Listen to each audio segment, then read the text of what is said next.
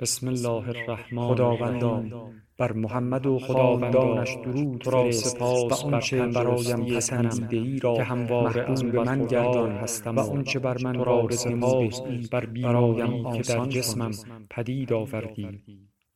در تردید بودم که آیا راهی را که مذهب در برابرم قرار نداد هنر خواهد توانست در برابرم قرار دهد فصل زمستان را در پاریس سپری کرده عظیمت به انگلستان به ایتالیا و به بار دیگر کتابهای بسیاری را مطالعه کردم تصور نمی کنم بر معلومات محفظه شده در حال را به تغییری به خود نپذیرفتم به نظرم رسید این موقع بسیاری بود. امواج نور از میان ویرایی بهره داشت که حاضر بودم بمیرم ولی از آن چشم نپوشم تصویری همانند فولاد مزار چطور می توانم برای شما تشریح مسهور زیبا چه زیبایی های عالم گشتم.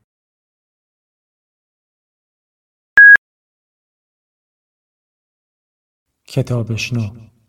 رسانه ای برای شنیدن کتاب.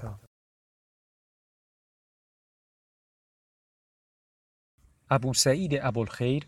در میان انبوه عارفان ایرانی در فرهنگ سرزمین ما مقامی بسیار ممتاز و استثنایی دارد و نام او با عرفان و شعر ایرانی آمیختگی عمیقی یافته است. چندان که در بخش مهمی از شعر فارسی چهره او در کنار نام خیام و مولوی قرار می گیرد. بی اون که خود شعر چندانی سروده باشد و در تاریخ اندیشه های عرفانی در صدر متفکران این قلم رو قرار دارد. در کنار حلاج و بایزید بستامی و ابوالحسن خرقانی همان کسانی که سهروردی آنان را ادامه دهندگان فلسفه ایران باستان و تداوم حکمت خسروانی ایران می‌خواند. ما در جای دیگر به تفصیل هرچه تمامتر در باب زندگی و اندیشه ها و میراث روحانی او بحث کرده ایم. در اینجا مجالی برای بازگشت به آن سخنان نیست اما از آنجا که ممکن است خوانندگانی که این کتاب اکنون در برابرشان قرار دارد به آن مطالب دسترسی نداشته باشند نکاتی چند در باب شخصیت تاریخی ابو سعید را یادآور می شود و طالبان اطلاعات تفصیلی را به آن کتاب حواله می کند. ابو سعید فضل الله ابن احمد ابن محمد ابن ابراهیم معروف به ابو سعید ابوالخیر در روز یکشنبه اول ماه محرم سال 357 در میهنه ناحیه ای میان سرخس و ابیورد متولد شد. و پس از 83 سال در روز پنج شنبه چهارم ماه شعبان سال 440 هجری در همان زادگاه خیش درگذشت و او را در محلی که به نام مشهد ابو سعید شهرت یافت به خاک سپردند و این مشهد او همواره در طول قرون و اعثار زیارتگاه اهل دل و صاحبان تجارب روحانی و عرفانی بوده و همکنون نیز بقایای مزار او هنوز در جمهوری ترکمنستان باقی است از میهنه همانگونه که یاد شد امروز جز مزار ابو سعید چیزی باقی نمانده است اما در طول تاریخ میهنه یکی از آبادی های مهم ناحیه دشت خاوران بوده و در بعضی از ادوار تاریخ خراسان دارای کمال اهمیت می باشد. ابو سعید در میهنه متولد شد. پدرش پیشه عطاری داشت و با این همه او را با درویشان آن ناحیه انس و الفت و آشنایی بود و ابو سعید را از همان دوران کودکی به حلقه های ذکر و سماع صوفیان می برد.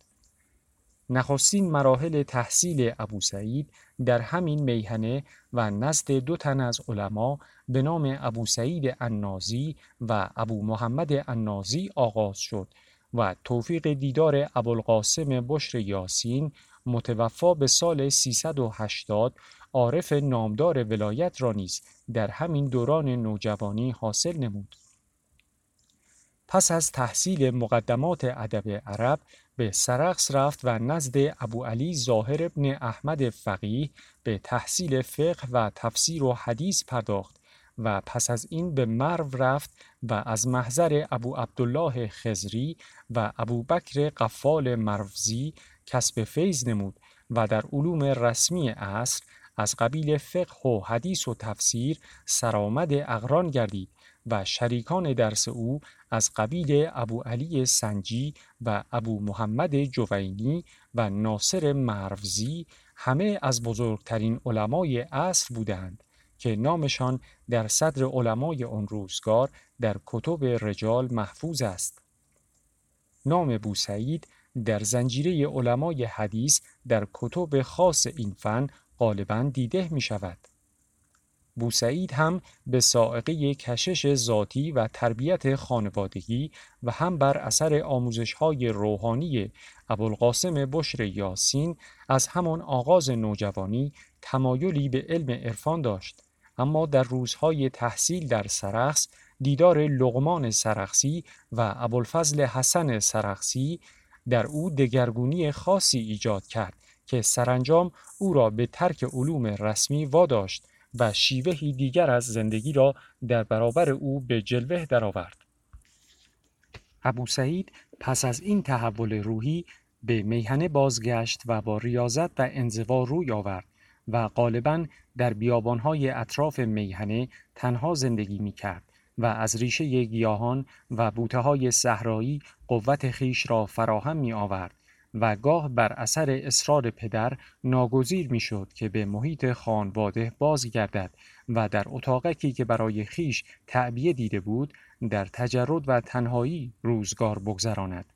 در سراسر این دوران تجربه های روحی و مرشد و راهنمای روحانی او ابوالفضل حسن سرخسی بود و به توصیه او بود که به محضر ابو عبدالرحمن سلمی رفت تا بعدها به دیدار ابوالعباس قصاب آمولی نائل آمد و همانجا با ابوالحسن خرقانی و ابو عبدالله داستانی نیز آشنا شد.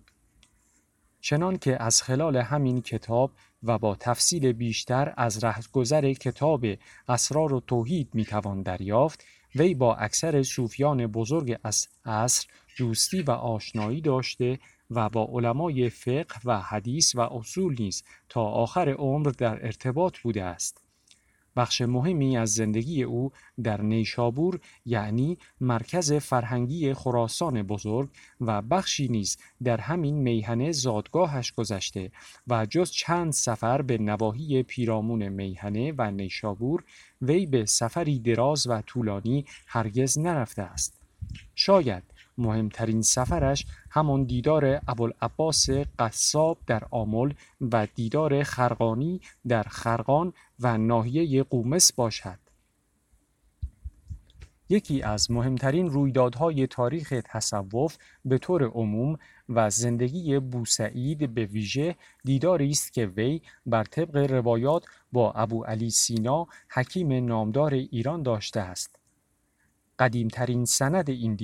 دیدار همین کتاب حالات و سخنان ابو سعید است که بخشی از نامه های مبادله شده میان اون دو را نیز ضبط کرده است. در باب این دیدار و مکاتبات اون دو جای بحث بسیار است و ما در مقدمه اسرار و توحید تا حدودی که امکان داشته در این باب به بحث پرداخته ایم. چنین می نماید که در باب ارتباط و آشنایی آن دو با یکدیگر کمتر جای تردید است. اما کیفیت این آشنایی و حدود نامه های مبادله شده میان آن دو به اسناد بیشتری نیازمند است.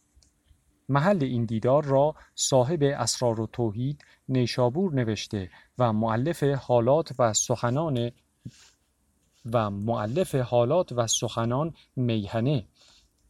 قراین تاریخی گفتار صاحب حالات و سخنان را تایید می کند. میراث روحانی بوسعید بیشتر در آموزش های عرفانی اوست و در رفتار شگفتانگیز او در طول زندگانیش اما در تاریخ فرهنگ ایران نام او در صدر شاعران زبان فارسی در کنار خیام و بابا تاهر و مولوی و عطار همواره تکرار شده است. وی به تصریح همین کتاب حالات و سخنان هرگز شعری نگفته و آنچه بر زبان وی رفته گفته عزیزان و بیشتر سروده های استادش ابوالقاسم بشر یاسین بوده است. اما چه می‌توان کرد که به علت شعر دوستی بیش از حد وی و گفتن چند شعر اندک مردم او را در عالم شاعری نیز به رتبه ای رساندند که کمتر نصیب شاعری دیگر شده است. و رباعیات منصوب به او را از حد شعر فراتر برده و به گونه ادعیه و اورادی مقدس درآوردهاند که مایه شفای بیماران و روایی حاجات و حل مشکلات است. بیگمان این خصوصیت حاصل شعر دوستی بیش از حد او بوده است و می توان آن را در یک کلام با شعر زیستن نامید. از این چشمانداز شاید هیچ کس از شاعران بزرگ تاریخ ادب ما تا بدین پای زندگیش به شعر آمیخته نشده باشد. بر روی هم بوسعید کسی است که نمی‌توان در باب تاریخ فرهنگ و ادب ایرانی سخن گفت و از وی نام و یاد به میان نیاورد. از همان اواخر قرن چهارم دوران جوانی او تا امروز که در آستانه 1050 سال تولد وی قرار داریم حضور معنوی او در تاریخ ادب و هنر عرفانی ایران حضوری مستمر و فزاینده و قاطع بوده است حتی می توان گفت که بخشی از تاریخ فرهنگ سرزمین ما به نام فرزندان و فرزندزادگان او آمیخته است که همواره در طول قرون و اعثار چهره های درخشانی در حوزه علوم و ادب و شعر از میان آنان برخواستند. در باب ابو سعید زندگی نامه ها و مقام ها و مقامات های بسیاری در طول تاریخ نوشته شده که اکثر آنها از میان رفته اما اطلاعات و منقولات آنها در خلال کتاب های دیگر بر جای مانده است. خوشبختانه سه کتاب از مقامات های او در دست است. یکی همین کتاب حالات و سخنان بوسعید و دیگری کتاب اسرار و توحید و سومین روایتی از مقامات او که اخیرا به دست آمده است. این کتاب ها هر کدام به جای خود دارای کمال اهمیتند بیگمان اگر این سه کتاب هم از میان رفته بود بخش عظیمی از تاریخ ادب و عرفان ایرانی نابود شده بود زیرا این سه کتاب تنها زندگی نامه بوسعید نیست بلکه مجموعه گرانبهایی از اطلاعات در باب همه مسائل تاریخ تصوف و ادب و زندگی اجتماعی ماست.